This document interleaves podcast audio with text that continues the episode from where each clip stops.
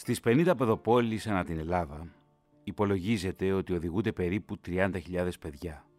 Κατά κύριο λόγο ορφανά ή άστερα, με γονείς στον πόλεμο, στη φυλακή ή στην εξορία, ή των οποίων το οικογενειακό περιβάλλον, όπως τουλάχιστον διαλαλεί το τότε βασιλικό κράτος, προνοίας, δεν μπορεί να τους δώσει τα απαραίτητα ηθικά εφόδια. Η Φρυδερίκη, χαρακτηρίζοντας το δικό της παιδοφύλαγμα άμυνα κατά του παιδομαζώματος, ζητούσε με συνεχείς εκκλήσεις της προς διάφορες κατευθύνσεις να τη συνδράμουν στο εθνικών και ανθρωπιστικών έργων της. Στο πλαίσιο αυτής της προσπάθειάς της, με βασιλικό διάταγμα που εκδόθηκε στις 10 Ιουλίου 1947, ιδρύθηκε η Ειδική Επιτροπή Εράνου με την επωνυμία «Πρόνοια Βορείων Επαρχιών Ελλάδας» ή αλλιώς «Έρανος Βασιλίσης». Η Επιτροπή εκείνη ήταν νομικό πρόσωπο ιδιωτικού δικαίου και είχε φανερό σκοπό της την περίθαλψη των συνεπία του συμμοριτοπολέμου προσφυγοπαίδων και ορφανών και εν γέννη την παροχή πάσης δυνατής βοηθείας εις τους απομακρυθέντας των εστιών των πληθυσμούς.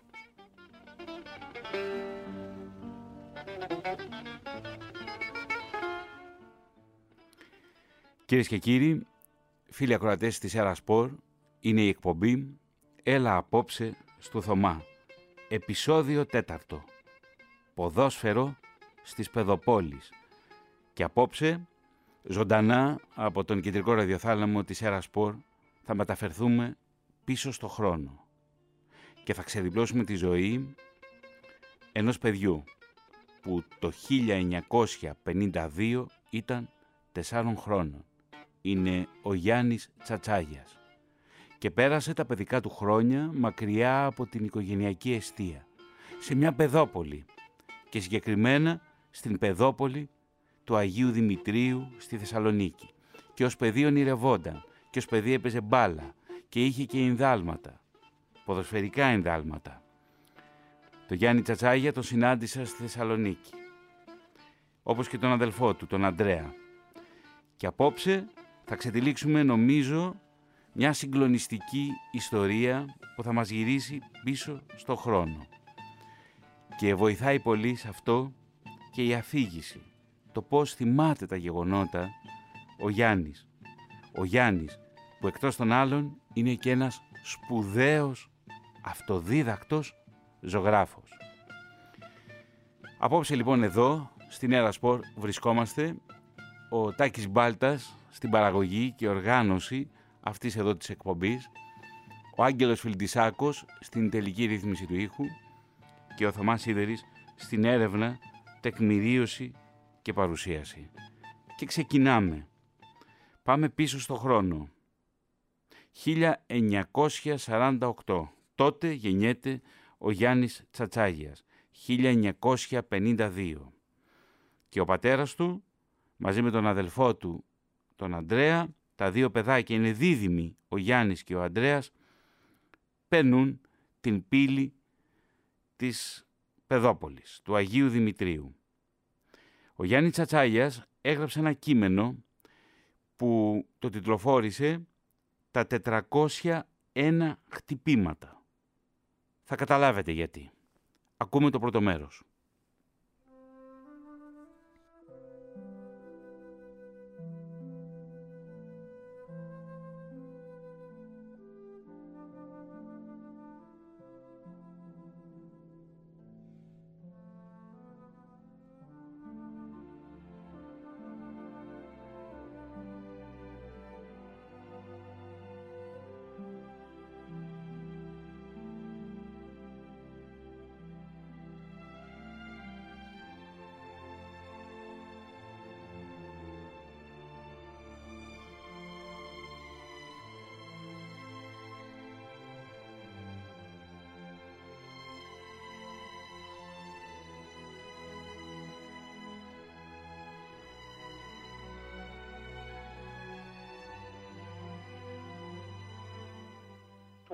Τον χειμώνα του 1952 με τον δίδυμο αδερφό μου Ανδρέα και σε ηλικία 4 ετών γίναμε πρόθυμοι της Πεδόπολης Άγιος Δημήτριος στο Βαρδάρι και συγκεκριμένα στην περιοχή όπου σήμερα υπάρχουν τα κτίρια του ΟΤΕ και των δικαστηρίων.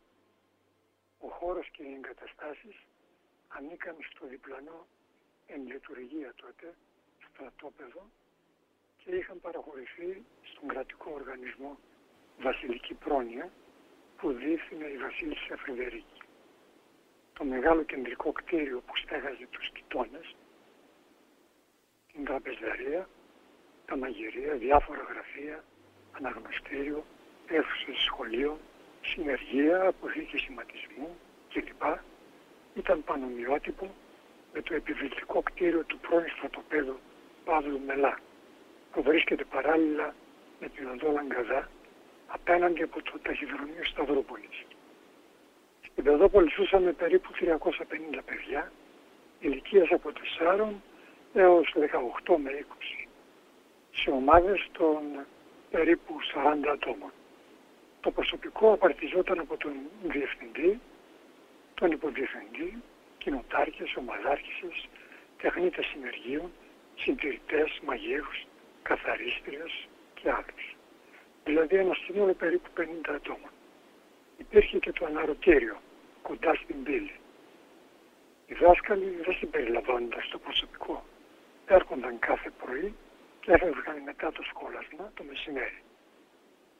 Θα αναφέρω λόγω του ξεχωριστού του χαρακτήρα τον Ιωάννη Πανίδη. Οι περισσότεροι από τους άλλους είχαν συμπεριφορά εκπαίδευτη λοχεία, με άγριες φωνές, εχμηρό λεξιλόγιο και σωματική βία. Τα γυμνασιόπαιδα πήγαιναν στο έκτο, στη Συγκρού, πάνω από την Ευρατεία. Το καθημερινό πρόγραμμα λειτουργίας λίγο διέφερε από αυτό της στρατιωτικής ζωής. Αντί για όπλο βέβαια, είχαμε την παιδική αθωότητα, ενώ το καμπανάκι υποκαθιστούσε τη σάλπιγγα.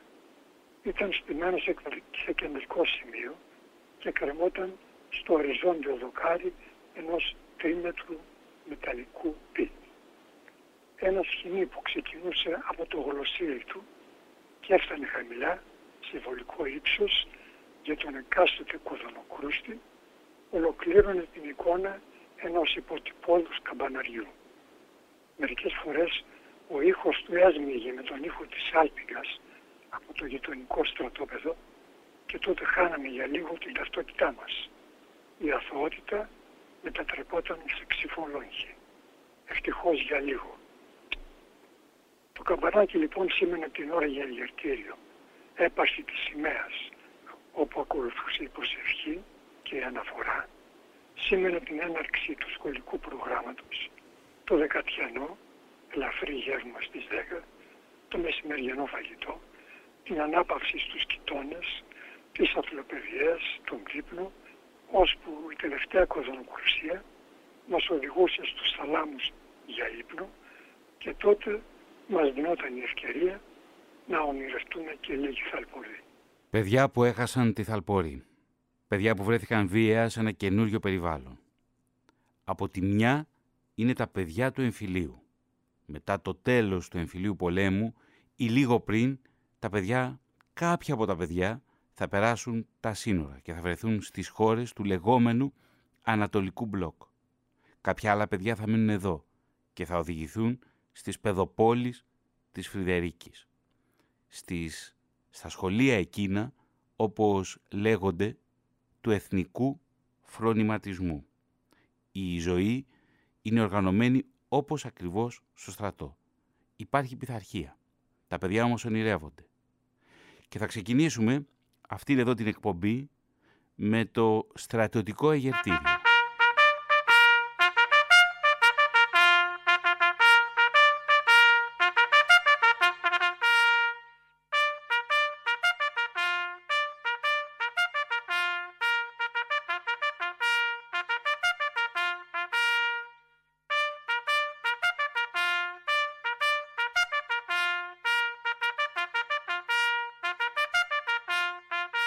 Τη γενική εποπτεία του Εράνου είχε αναλάβει η ίδια η Φρυδερίκη. Λογαριασμός για τη διαχείριση αυτού του Εράνου δεν δημοσιεύτηκε ποτέ.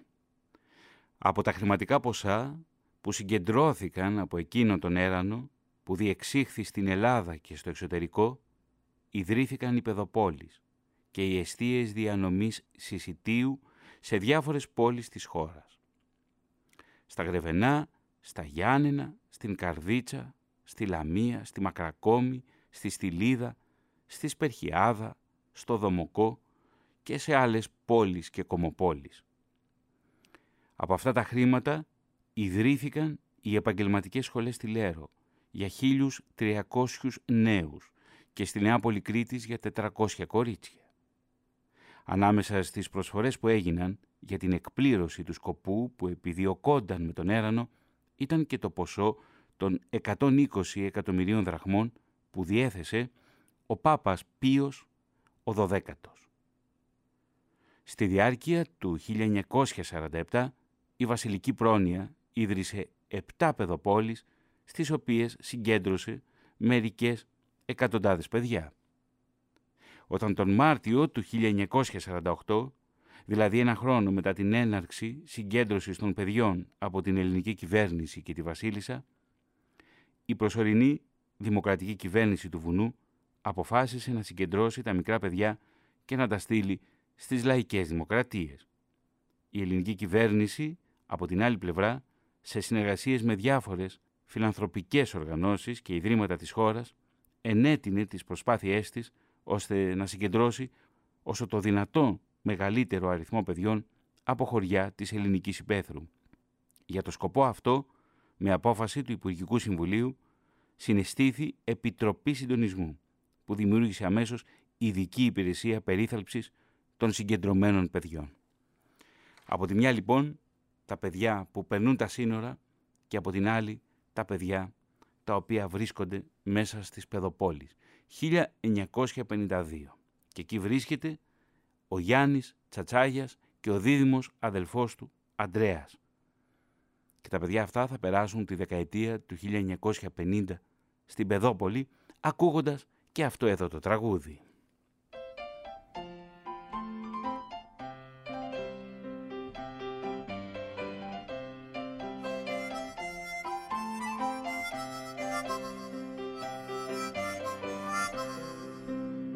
Μισεύω και τα μάτια μου δακρύζουν λυπημένα Μισεύω και τα μάτια μου δακρύζουν λυπημένα. Αχ πατρίδα μου γλυκιά δάκρυζουν λυπημένα. Αχ πατρίδα μου γλυκιά πόσο σ' αγαπώ βαθιά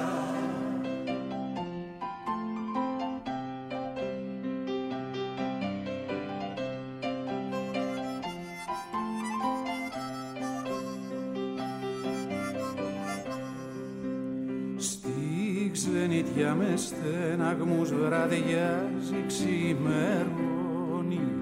Στη ξενιτιά με στεναγμούς βραδιάζει ξημερώνει. Αχ πατρίδα μου γλυκιά βραδιάζει ξημερώνει. Αχ πατρίδα μου γλυκιά όσο σ' αγαπώ βαθιά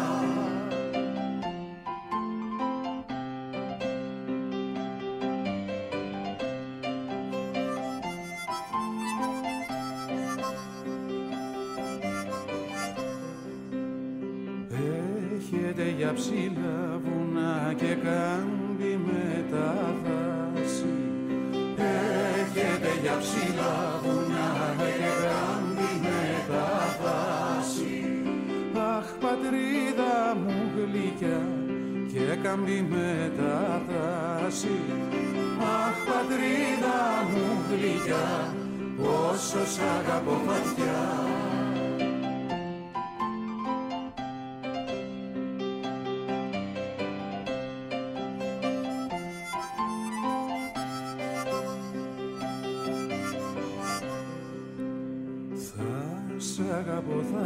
σ' αγαπώ που να ξεψυχήσω. Θα σ' αγαπώ, θα σ' αγαπώ που να ξεψυχήσω. Αχ πατρίδα μου γλυκιά ώσπου να ξεψυχήσω.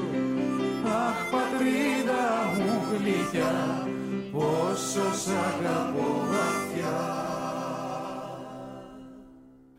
Έλα απόψε του Θωμά και ο τίτλος της απόψινής μας εκπομπής είναι «Ποδόσφαιρος της Παιδοπόλης». Και στο σημείο αυτό ο Γιάννης Τσατσάγιας και στο αφήγημά του τα 401 χτυπήματα αναφέρει την ζωή του, τα παιδικά του χρόνια στην Παιδόπολη τη δεκαετία του 1950, στην Παιδόπολη του Αγίου Δημητρίου. Και ακούμε το δεύτερο μέρος.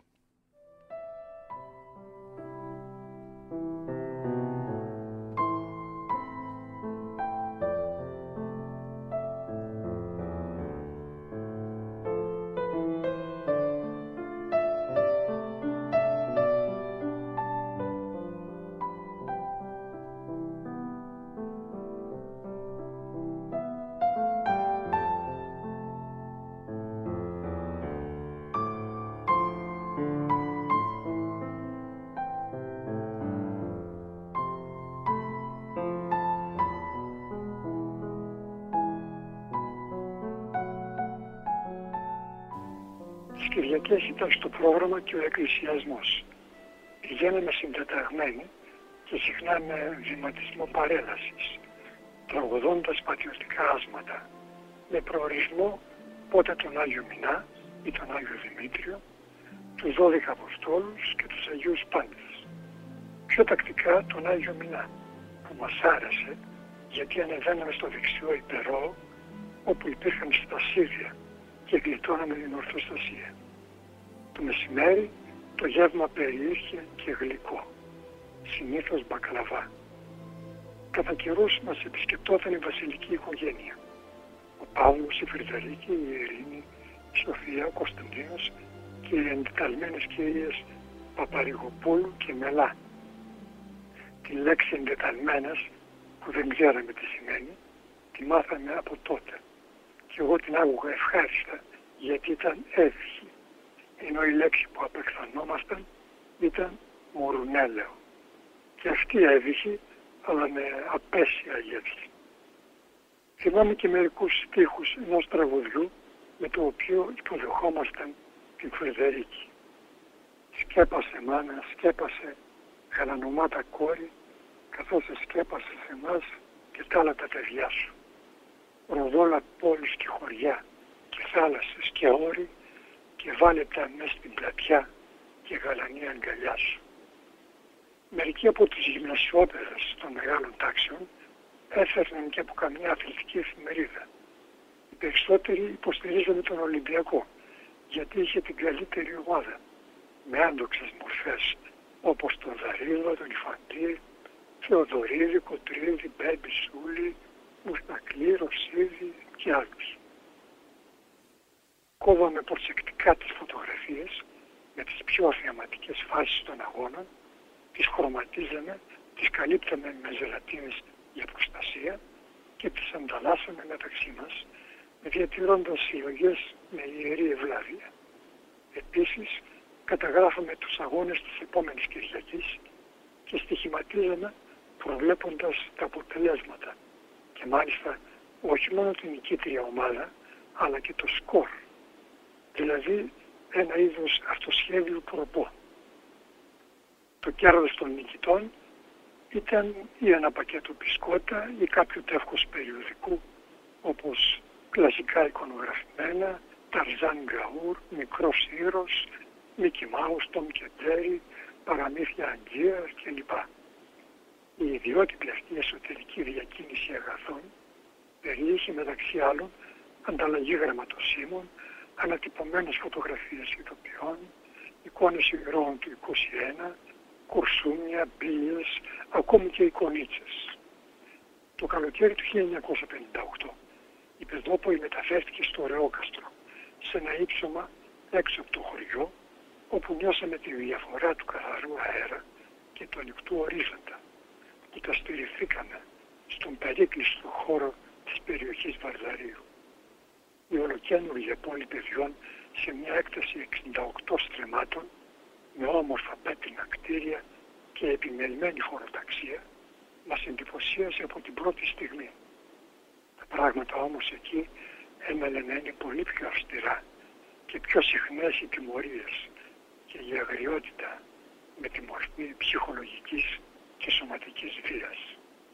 Το σφουγγάρισμα μεγάλων χώρων σε καθημερινή βάση με βαριά σφουγγαρόπανα που έκαναν τα χέρια μας να ξυλιάζουν το χειμώνα, οι επιπλήξεις και παρατηρήσεις με το παραμικρό από ανεκπαίδευτο προσωπικό, εκτός από εξαιρέσεις όπως η αγαπημένη μας ομαδάρχησα Σοφία Μπαφατάκη, τα ξαφνικά χαστούκια και οι απανοτές επιθεωρήσεις μετρίαζαν την ομορφιά του νέου περιβάλλοντος. Χρειάστηκε να περάσουν αρκετές δεκαετίες για να καταλάβουμε ότι όλες εκείνες οι δοκιμασίες είχαν ως αποτέλεσμα να σφυριλατήσουν στοιχεία του χαρακτήρα όπως την υπομονή, την ανοχή, την αντοχή, την θέληση και την αυτοπιθαρχία. Δεν κακόν. Αυτός λοιπόν είναι ο Γιάννη Τσατσάγιας. Τα παιδιά που συγκεντρώνονταν τα πήγαιναν αρχικά σε διάφορα κέντρα που θεωρούνταν ασφαλή από την απειλή των αταρτών και σε συνέχεια τα μετέφεραν στις παιδοπόλεις. Πολύ γρήγορα στην ελληνική επικράτεια ιδρύθηκαν 53 παιδοπόλεις. Στις δομές αυτές είχαν συγκεντρωθεί περισσότερα από 20.000 παιδιά. Στη διάρκεια από το 1947 έως και το 1950. Μετά τη λήξη του εμφυλίου πολέμου, πολλές χιλιάδες από τα παιδιά των παιδοπόλεων επιστράφηκαν στις οικογένειές τους. Έμειναν όμως στις παιδοπόλεις πολλά ορφανά που χρειάζονταν φροντίδα και περίθαλψη. Τα αδέλφια Τσατσάγια θα φτάσουν, όπως είπαμε, στην παιδόπολη του Αγίου Δημητρίου το 1952. Μετά την επιστροφή των περισσότερων παιδιών στα σπίτια τους, οι περισσότερες παιδοπόλεις έπαψαν να λειτουργούν και τελικώς έμειναν μόνο εννέα. Όπως ακούσαμε και το Γιάννη Τσατσάγια, επισκεπτόταν την δομή, την παιδόπολη και η Βασίλισσα Φρυδερίκη. Και εδώ από τα επίκαιρα και από το Εθνικό Οπτικοακουστικό Αρχείο ακούμε για την περιοδία της Βασίλισσας στη Μακεδονία και τη Θράκη.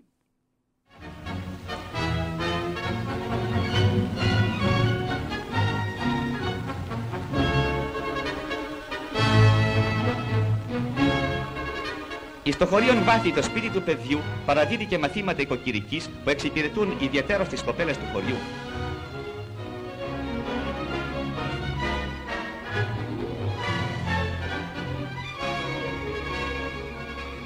Στο Πολύκαστρο η Βασίλισσα επισκέπτεται των υποδειγματικών αγρών του σπιτιού του παιδιού.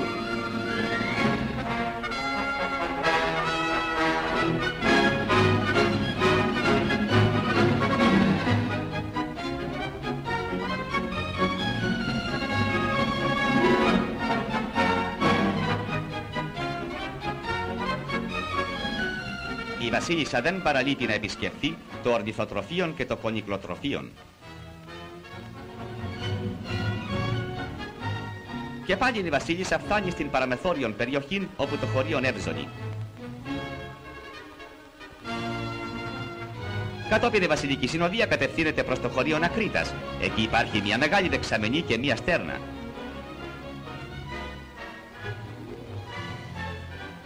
Η Βασίλισσα πίνει νερό από την τοπική βρύση. Στην περιοχή της Δοϊράνης η Άνασα φτάνει μέχρι του συνοριακού φυλακίου και παρακολουθεί την απέναντι περιοχή της Ιουγκοσλαβίας. Η Βασίλισσα αποθαυμάζει την γραφική λίμνη της Δοϊράνης.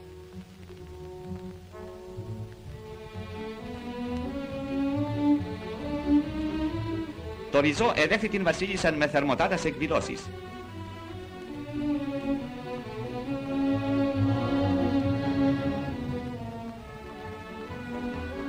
Στη γραφική έβεσα η Βασίλισσα μόλις φτάνει επιθωρεί τμήμα στρατού που αποδίδει τιμάς. Η Βασίλισσα συνοδευομένη από την κυρία Ράλη του Υπουργού Προεδρίας της Κυβερνήσεως επισκέπτεται τους ονομαστούς καταράκτας της Εδέσης.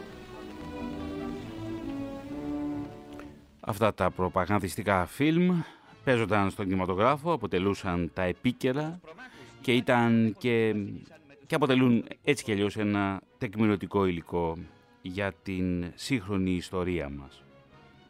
Πολλά από τα παιδιά των παιδοπόλεων γεννήθηκαν μέσα στον εμφύλιο.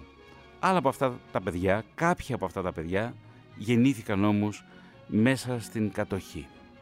Και στην κατοχή ακουγόταν ένα τραγουδάκι που έμελε να ταυτιστεί και με τον πικρό χειμώνα του 1941. Πατάω ένα κουμπί από τον Πάνο Τζαβέλα.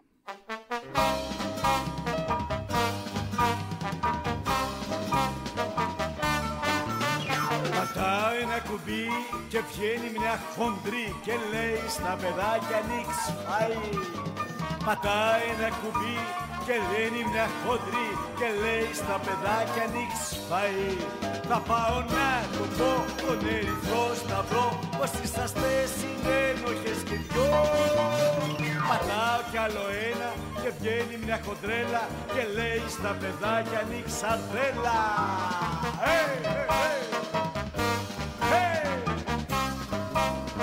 Hey! Και εσύ μωρή μαντάν που κλέβεις τα κουκιά και κάνεις τα μαλλιά σου περμανάν. Και εσύ μωρή μαντάμ που κλέβεις τα κουκιά και κάνεις τα μαλλιά σου περμανάν. Μην τα ξαφρίζεις πολύ γιατί είναι όλο ζουμί Μη. Ρίχνεις και νερό δεν είναι καθαρό. Πατάω ένα κουμπί και βγαίνει μια χόντρη Και λέει στα παιδάκια νίξ πάει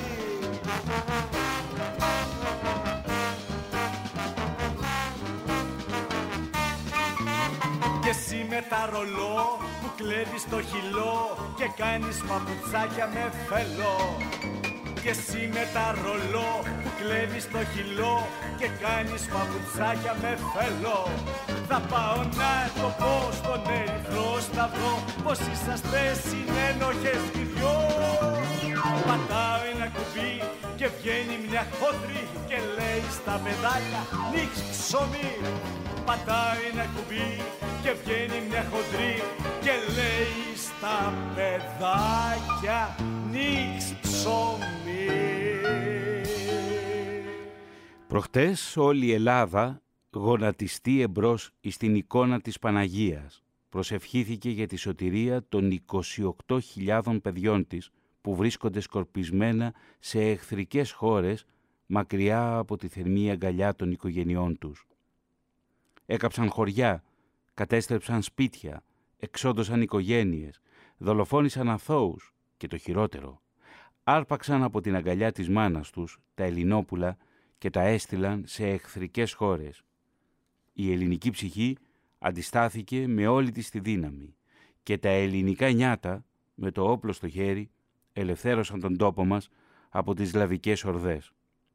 Ευτυχώς για μας βρέθηκε στοργική μανούλα μας, η μεγάλη μας βασίλισσα και μας προστάτεψε για να μας γλιτώσει από τα νύχια των εχθρών της πατρίδας μας, μαζεύοντάς μας στις παιδοπόλεις. Αλλά τα αδέλφια μας που το προδοτικό χέρι τα έστειλε στο σκότος και στη σκλαβιά ζουν κάτω από τη χειρότερη δουλεία, μακριά από τους γονείς τους και δεν πηγαίνουν στην εκκλησία να ακούσουν τα θεία λόγια του Χριστού μας, να μεταλάβουν. Σας περιμένουμε αδέλφια μας και προσευχόμαστε για εσάς. Κώστας Βαλούρδος, μαθητής σχολών Πύργου Βασιλίσης, περιοδικό Παιδόπολης, τεύχος 1, σελίδα 182. Και στο σημείο αυτό ο Γιάννης Τσατσάγιας μας μιλά για τα 401 χτυπήματα. Ένα προσωπικό αφήγημα για τη ζωή του στην Παιδόπολη. Τρίτο και τελευταίο μέρος.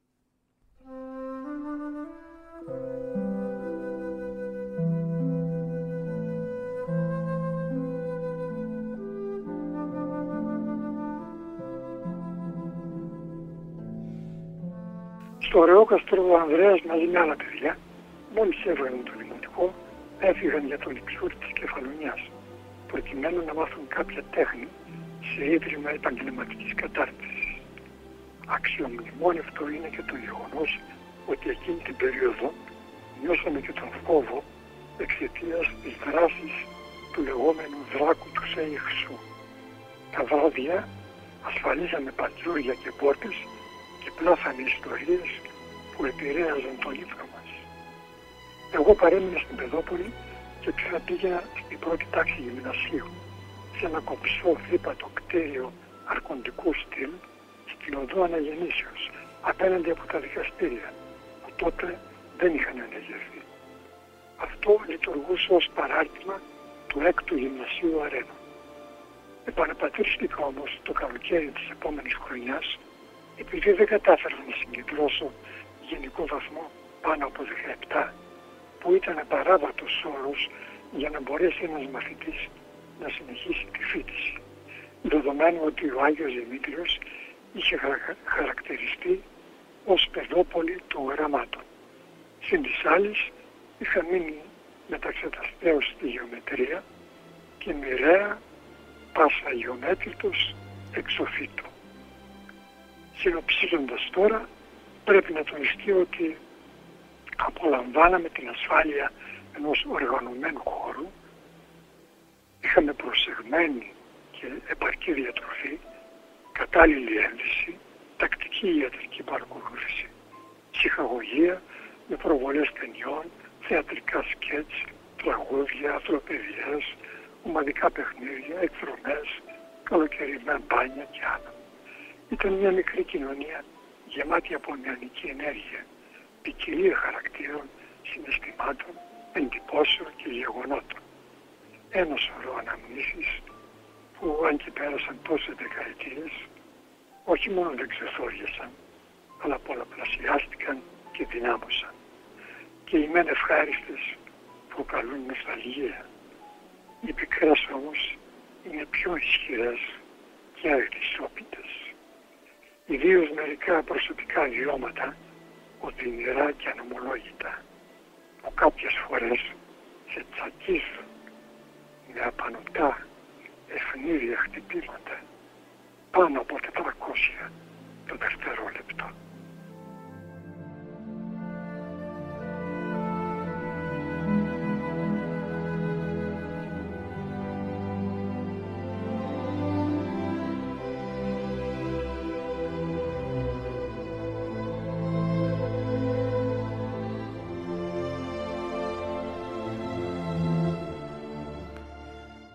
Βασίλισσά μας ξακουστεί, στον κόσμο πέρα ως πέρα, εσένα μόνο εφώτισε το πνεύμα του πατέρα και έριξες γύρω μια ματιά στα δύστιχα τα χρόνια, σώζοντας τόσα ορφανά μέσα από την καταφρόνια.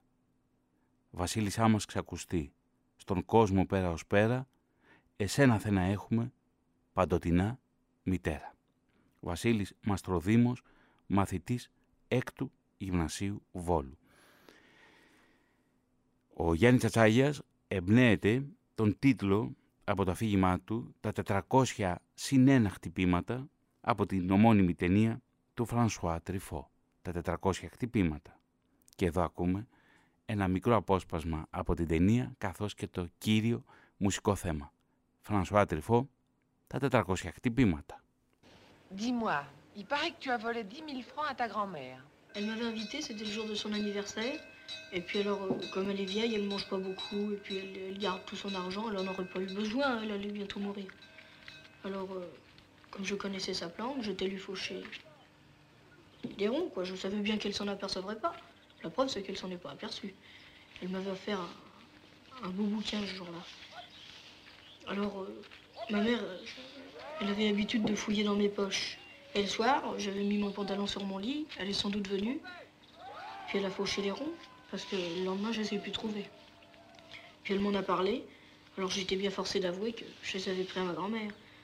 Alors à ce moment-là, elle m'a confisqué le beau livre que ma grand-mère m'avait donné. Puis un jour, j'ai demandé parce que je voulais le lire. Puis je me suis aperçue qu'elle l'avait revendu.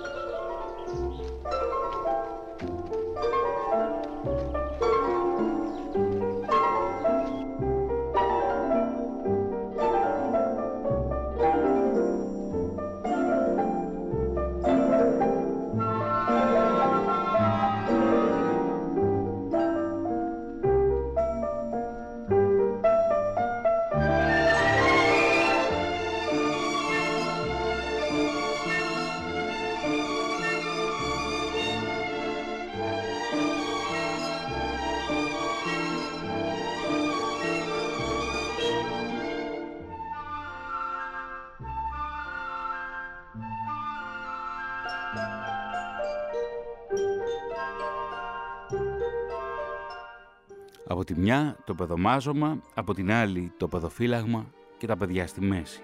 Και τα παιδιά γράφουν για τις παιδοπόλεις μέσα από το αρχείο του περιοδικού Παιδόπολης. Μια ηλιόλουστη μέρα που μόλις άπλωνε ο ήλιος στις χρυσές ακτίνες του σε μια γωνιά του αγαπημένου χωριού μου βγήκαμε στην κορφή να αγναντέψουμε την όμορφη φύση. Στο δρόμο είδαμε αυτοκίνητα να έρχονται βαριφορτωμένα προς το χωριό τα αυτοκίνητα αυτά ήταν τα αμάξια της σωτηρίας. Ήταν εκείνα που μας γλίτωσαν από τα χέρια βάρβαρου εχθρού. Η στιγμή ήταν συγκινητική. Θα φεύγαμε από την αγκαλιά της αγαπημένης μας μητέρας. Θα αφήναμε το λατρευτό χωριό μας, όπου ως τότε αντιχούσαν τα αγαπημένα μας τραγούδια. Τα αυτοκίνητα μας οδήγησαν σε ένα μεγάλο και ιστορικό λιμάνι που λέγεται Πεδόπολη. Το λιμάνι αυτό στολίζει εσωτερικός και εξωτερικός τις ψυχές μας και το σώμα μας με τα στολίδια της αγάπης. Γιατί στο χωριό μας δεν ξέραμε καλά-καλά τι θα πει αγάπη, δεν ξέραμε καλά-καλά τι θα πει θρησκεία, τι θα πει πατρίδα.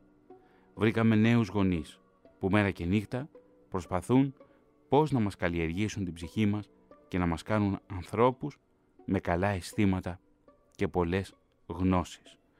Νικόλαος Παναγιώτου, τρίτη τάξη του γυμνασίου, Παιδόπολη Λαμίας, περιοδικό Παιδόπολης, τεύχος 1, σελίδα 110.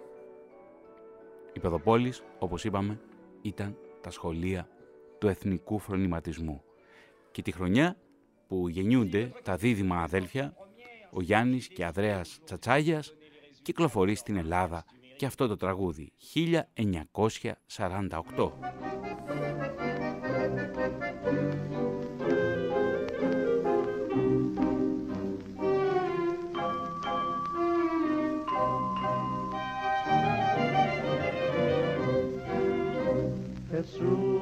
Εσούρωσα κι αργήσαμε μα όσο και να φταίω περπάτα να προλάβουμε το τραμ το τελευταίο.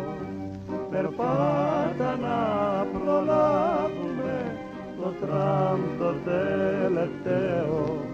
Δαγκαντού το καμπανάκι δαγκαντού μες στο βραδάκι δαγκαντού το καμπανάκι να μας πάει κούτσα κούτσα στο φτωχό μας το τσαρδάκι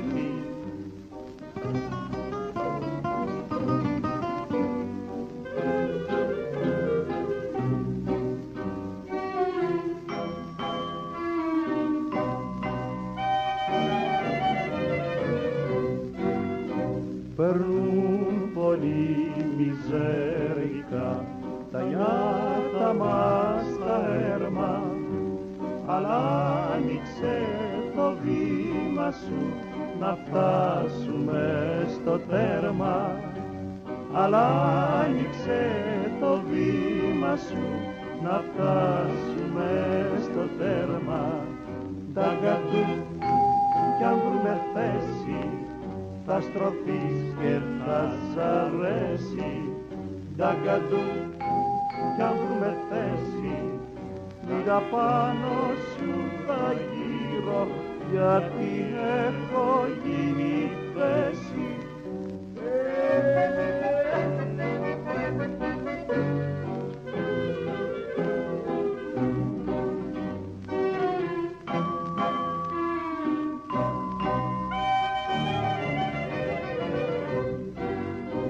Εμείς με τραμ πηγαίνουμε και άλλοι με ταξάρες για μας τα τόρτια εκεί διπλές και για άλλους οι εξάρες για μας τα τόρτια εκεί διπλές και για άλλους οι εξάρες δαγκαντού το καμπανάκι δαγκαντούν μες στο βραδάκι.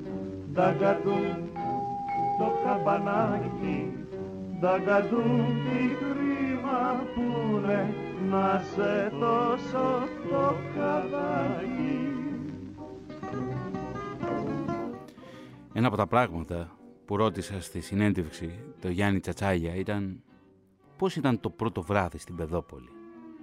Για ένα παιδάκι τεσσάρων χρόνων που αποχωρίζεται βία από το οικογενειακό περιβάλλον του και αφήνει πίσω τους γονείς του, στο φάσμα της ασθένειας, η μητέρα, γιατί δυστυχώς τότε, όπως και σε όλη τη διάρκεια του 20ου αιώνα, είχαμε κύκλους επιδημιών αλλά και κύκλους λιμωδών και μολυσματικών νοσημάτων. Η φυματίωση θέριζε και στο Μεσοπόλεμο και στα χρόνια του πολέμου και τα πρώτα μεταπολεμικά χρόνια. Και αυτός ο βίαιος αποχωρισμός για ένα παιδάκι τεσσάρων χρόνων νομίζω ότι είναι κάτι που το σημαδεύει σε όλη του τη ζωή. Και ο Γιάννης Τσατσάγιας μας περιγράφει πώς ήταν το πρώτο βράδυ στην Πεδόπολη του Αγίου Δημητρίου, στη Θεσσαλονίκη. Ε, την πρώτη μέρα θυμάμαι ήταν σούρπο, χειμωνιάτικο. Ε, μαζί με, την, με τον πατέρα μας μπήκαμε από την κεντρική μεγάλη πύλη. Ο φιωρός μας υποδέχτηκε και μας ε, οδήγησε στα γραφεία της Πεδόπολης όπου μας περίμενε ο ο διευθυντής, ο κύριος Τακίδης.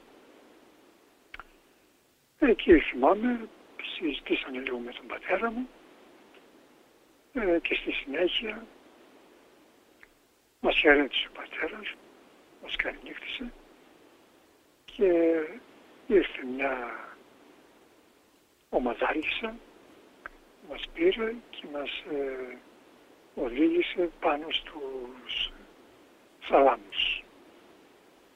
Εκεί μας είχε έτοιμα ρούχα. Βγάλαμε τα πολιτικά μας και φορέσαμε τα ρούχα της Πεδόπολης. Ε, ήταν ένα εντελώς καινούργιο περιβάλλον. Ε, δεν ξέραμε τι να πούμε, τι να κάνουμε. Περιμένουμε οδηγίες μόνο. Και μετά, επειδή είχε βραδιάσει κιόλας, μας οδήγησε στα κρεβατάκια μας που έπρεπε να μένουμε και πήραμε το πρώτο μας ύπνο. Αυτό ήταν το πρώτο βράδυ στην Πεδόπολη και ένα ερώτημα γιατί οδηγούνται δύο παιδιά τεσσάρων χρόνων μακριά από το οικογενειακό περιβάλλον. Να τι μας απαντά ο Γιάννης Τσατσάγιας. Ένα παιδί τεσσάρων χρόνων, κύριε Τσατσάια, δεν μπορεί να ερμηνεύσει και δεν μπορεί να εξηγήσει γιατί βρέθηκε μέσα στην Παιδόπολη. Όταν όμως πέρασαν τα χρόνια και προσπαθήσατε να αναζητήσετε απαντήσεις, για ποιο λόγο οδηγηθήκατε στην Παιδόπολη, για ποιο λόγο δηλαδή οι γονείς σας οδήγησαν εσάς και τον Αντρέα στην Παιδόπολη.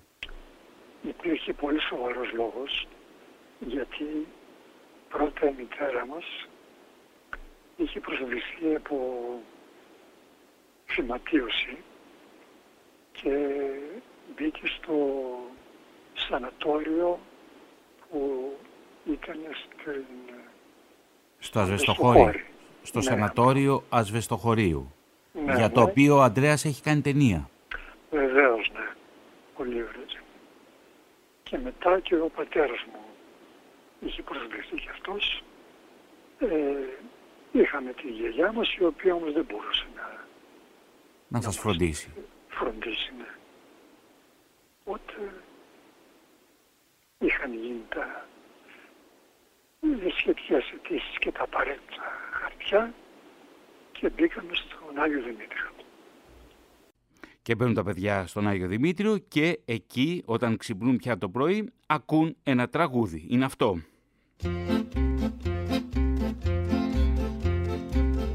Κακάο ψήνεται Γιουχαγί, γιουχαγιά. Ψήνεται δεν πίνεται Γιουχαγί, αγιά.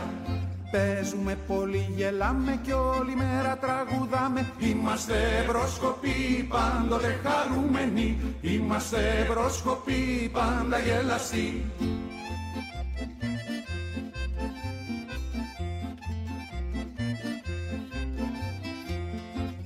Παίζουμε πολύ, γελάμε και όλη μέρα τραγουδάμε Είμαστε μπροσκοποί, πάντοτε χαρούμενοι Είμαστε μπροσκοποί, πάντα γελαστοί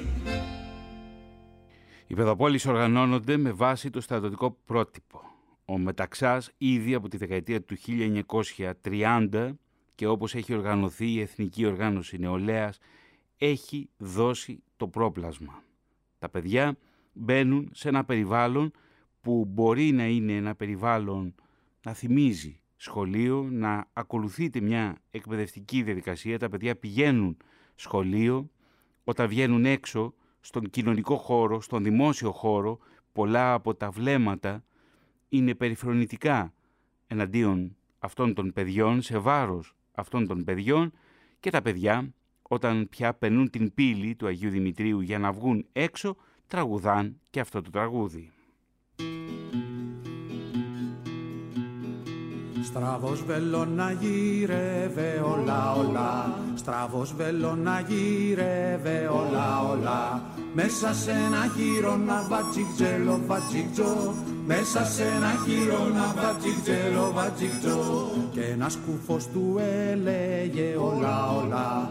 Και ένας κουφός του έλεγε όλα όλα. Την άκουα που ευρώντας βατζικτζέλο βατζικτζό την άκουα που ευρώντας βατζικτζέλο βατζικτζό Από όλα τα πετούμενα όλα όλα. Από όλα τα πετούμενα όλα όλα Ο γαϊδαρός μ' αρέσει βατζικτζέλο βατζικτζό ο γαϊδαρός μ' αρέσει βατζικτζέλο βατζικτζό Γιατί έχει αηδονιού φωνή όλα όλα. Γιατί έχει αηδονιού φωνή όλα όλα. Και δαχτυλίδι μέση βατζικτζέλο βατζικτζό και δαχτυλίδι μέση βατζικτζέλο βατζικτζό Πολλά ψέματα είπαμε όλα όλα Πολλά ψέματα είπαμε όλα όλα Ας πούμε και μια αλήθεια βατζικτζέλο βατζικτζό Ας πούμε και μια αλήθεια βατζικτζέλο βατζικτζό Ο κόκορας σε γέννησε όλα όλα Ο κόκορας σε γέννησε όλα όλα Και έκανε κολοκύθια βατζικτζέλο βατζικτζό και κάνε κολοκύθια βατζικτζέλο βατζικτζό τα κολοκύθια είχαν νερό όλα όλα. Τα κολοκύθια είχαν νερό όλα όλα. Και το νερό βατράχια βατζικτζέλο βατζικτζό Και το νερό βατράχια βατζικτζέλο βατζικτζό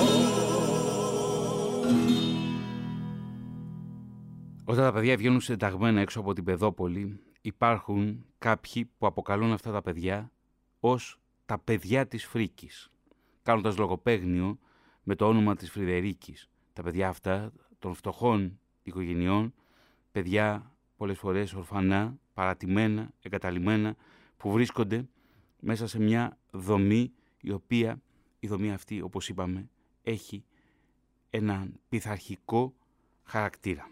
Και τα παιδιά ζουν σε ένα περιβάλλον που θυμίζει πιο πολύ στρατό παρά κατασκήνωση. Όμως ζήτησα από το Γιάννη Τσατσάγια να θυμηθεί ένα πρωινό στην Παιδόπολη. Δηλαδή ξυπνούν τα παιδιά, πίνουν το κακάο τους, τραγουδούν, κάνουν τη γυμναστική τους, λένε την προσευχή φυσικά, γιατί όλη η εκπαίδευση είναι η εκπαίδευση των χριστιανοπαίδων. Πώς είναι λοιπόν ένα πρωινό στην Παιδόπολη και ο Γιάννης Τσατσάγιας μας λέει. Όταν ξυπνήσατε κύριε Τσατσάγια το επόμενο πρωί θυμάστε, το πρώτο πρωί στην Παιδόπολη. Ήταν όπως τα επόμενα πρωινά, ακού, ακούγοντας το καμπανάκι για γευτήριο, σηκωνόμασταν αμέσως, πηγαίναμε κατευθείαν για στους λουτήρες για να πλύνουμε το πρόσωπό μας. Ε, κατεβάζαμε μετά έξω τις κουβέρτες έξω σε μεγάλο αυλόγυρο, τις τεινάζαμε, ανεβαίναμε πάνω, στρώναμε τα κρεβάτια, είχαμε περιθώριο περίπου 15 λεπτά. Γιατί μετά χτυπούσε το καμπανάκι για συγκέντρωση και αναφορά στη μεγάλη πλατεία όπου γινόταν η έπαρση της σημαίας. Ήμασταν σε γραμμές κανονικές δηλαδή τριάδες, συνταταγμένοι κατά ομάδες. Ήμασταν νομίζω 12 ομάδες. Και μετά πηγαίνουμε για το πρωινό ρόφημα. Συνήθως ήταν η γάλα με κακάο ή τσάι. Με μαρμελάδα, βούτυρο ή και με το τσάι. Και μετά το καμπανάκι για το σχολείο. Κάπως έτσι λοιπόν ήταν το πρώτο αλλά και τα επόμενα πρωινά στην Πεδόπολη, τη δεκαετία του 1950 και τα επόμενα χρόνια. Στην Πεδόπολη του Αγίου Δημητρίου κυρίες και κύριοι υπάρχουν μόνο αγόρια και φυσικά παίζουν ποδόσφαιρο και έχουν και ενδάλματα, ποδοσφαιρικά ενδάλματα. Ποδόσφαιρο λοιπόν και ενδάλματα. Ακούμε το Γιάννη Τσατσάγια. Υπήρχε ελεύθερος χρόνος. Ε, βέβαια, υπήρχε... Και τι δραστηριότητες κάνατε; Αρκετός ελεύθερος χρόνος. Ε, παίζαμε. Κυρίως μπάλα. Υπήρχε, μπάλα. Ε, ποδόσφαιρο, μπάσκετ, διάφορα άλλα παιχνίδια, με μπίλες, τις βούρες, όλα τα παιχνίδια, τα παιχνίδια της εποχής τότε. Κυνηγητό, κρυφτό κυνηγητό. Τι ομάδα είσαστε τότε μέσα στην Πεδόπολη; Τότε... Δίνονταν ποδοσφαιρικοί αγώνες; Γινόταν και ποδοσφαιρικοί αγώνες και μάλιστα θυμάμαι στην παιδόπο του Βαρδαρίου είχε έρθει η ομάδα του Απόλλωνα Καλαμαριάς και έπαιξε με την δική μας ομάδα. Ήταν, είδαμε τότε τον ε, Μηταριώτη, ένας ε, ποδοσφαιριστής που φημιζόταν για το πολύ ισχυρό σουτ έδινε μια η μπάλα και έψαχνε να τη βρεις. Υπήρχαν και πάνω στο Ράκαστρο αγώνας με την ε, ποδοσφαιρική ομάδα του τοπική του Ροκάστρου ή και ομάδες που είχαμε μέσα στην Πεδόπολη μεταξύ μας. Επειδή είχαμε αρκετό παιχνίδι. Ιδίως τα καλοκαίρια που ήταν και μεγάλες ημέρε, το βράδυ, ακόμη ενώ έχεις σκοτεινιάσει, εμείς ε, βλέποντας καλά-καλά την μπάλα, παίζαμε ποδόσφαιρο. Θαυμάζατε τότε κάποιους ποδοσφαιριστές; Ε, κυρίως του Ολυμπιακού που τότε έπαιρνε σέριδα πρωταθλήματα και εμείς θεωρούσαμε ότι ήταν η καλύτερη ομάδα. Τον Ζαχρίδα, τον Μπέμπη, τον Κοτρίδη, τον Σούλη, τον Ιφαντή, τον Θοδωρίδη, τον τερματοφύλακα και πολλούς, και πολλούς άλλους εδώ στην Θεσσαλονίκη στην καρδιά της Θεσσαλονίκης τα παιδιά φίλουν στην ψυχή τους τον Ολυμπιακό και έχουν ως ενδάλματα τους παίχτες του Ολυμπιακού. Και από τα ενδάλματα τα ποδοσφαιρικά στους ήρωες και στον μικρό ήρωα, γιατί κάποια από τα παιδιά αυτά γεννήθηκαν μέσα στην κατοχή. Από τη μια Ιταλοί και οι Γερμανοί για να σε βρουν να αναστατώνουν την Αθήνα και από την άλλη του πατέρα μου η φωνή Νομίζω πως το κρύβει στην κουζίνα Εσύ να παίζεις με το θάνατο κρυφτό Κι αυτοί να σκίζουνε τα τεύχη τα κρυμμένα Μη σε τρομάζει το διπλό κυνηγητό. Εσύ τους Γερμανούς κι αυτοί εμένα. Πού είσαι τώρα και σε έχω χάσει. Καλέ μου φίλε Γιώργο Θαλάσσι. Πού είσαι τώρα και σε έχω χάσει. Μικρέ μου ήρωα Γιώργο Θαλάσσι. Εγώ δεν ξεκουράζομαι ποτέ. Κι με παντού όπου το χρέος με προστάζει όσο θα υπάρχουν στη γη κατακτητές θα τους συντρίβω και το αίμα τους θα στάσει.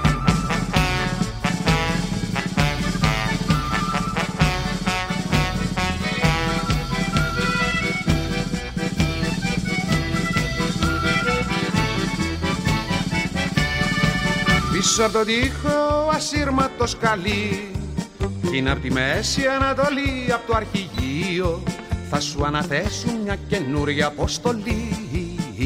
Με φιές για καλή τύχη απ' το χειδείο Η Κατερίνα σ' αγαπούσε σιωπηλά.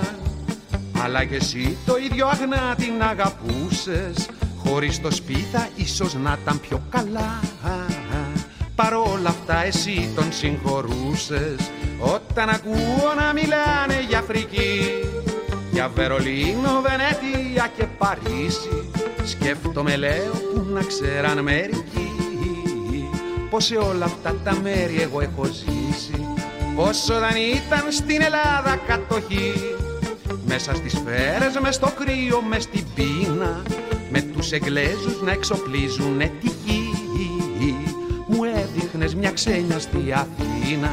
Πού είσαι τώρα και σε έχω χάσει Καλέ μου φίλε Γιώργο Θαλάσσι Πού είσαι τώρα και σε έχω χάσει. Μικρέ μου ήρωα Γιώργο Θαλάσσι. Εγώ δεν ξεκουράζομαι ποτέ. Είμαι παντού όπου το χρέος με προστάζει. Όσο θα υπάρχουν στη γη κατακτητές θα τους στερίζω και το αίμα τους θα στάζει.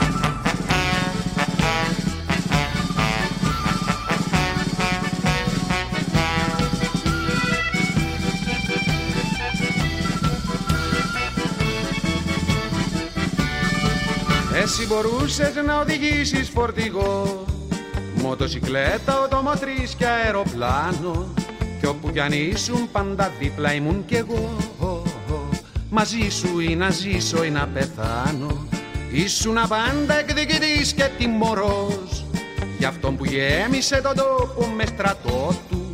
Και με ένα χτύπημα σου επέφτω φρουρός. Με μια στροφή γύρω από τον εαυτό του Μπορούσες πάλι να ημερεύεις τα σκυλιά. Με κάποιο σφύριγμα που σου μάθε τσοπάνος Και έτσι που πέταγες με κόλπο τη θηλιά. Θα έπρεπε να είσαι Αμερικάνος. Τι να σου πω, τι να σου πω, τι να σου πω. Που να μην το έχει πει κανένας για κανένα. Εγώ μονάχα ένα πράγμα θα σου πω. Μου φτάνει πως μεγάλωσα με σένα Πού είσαι τώρα και σε έχω χάσει. Καλέ μου φίλε Γιώργο Θαλάσσι Όπου κι αν είσαι θα έχεις γεράσει. Μικρέ μου ήρωα Γιώργο Θαλά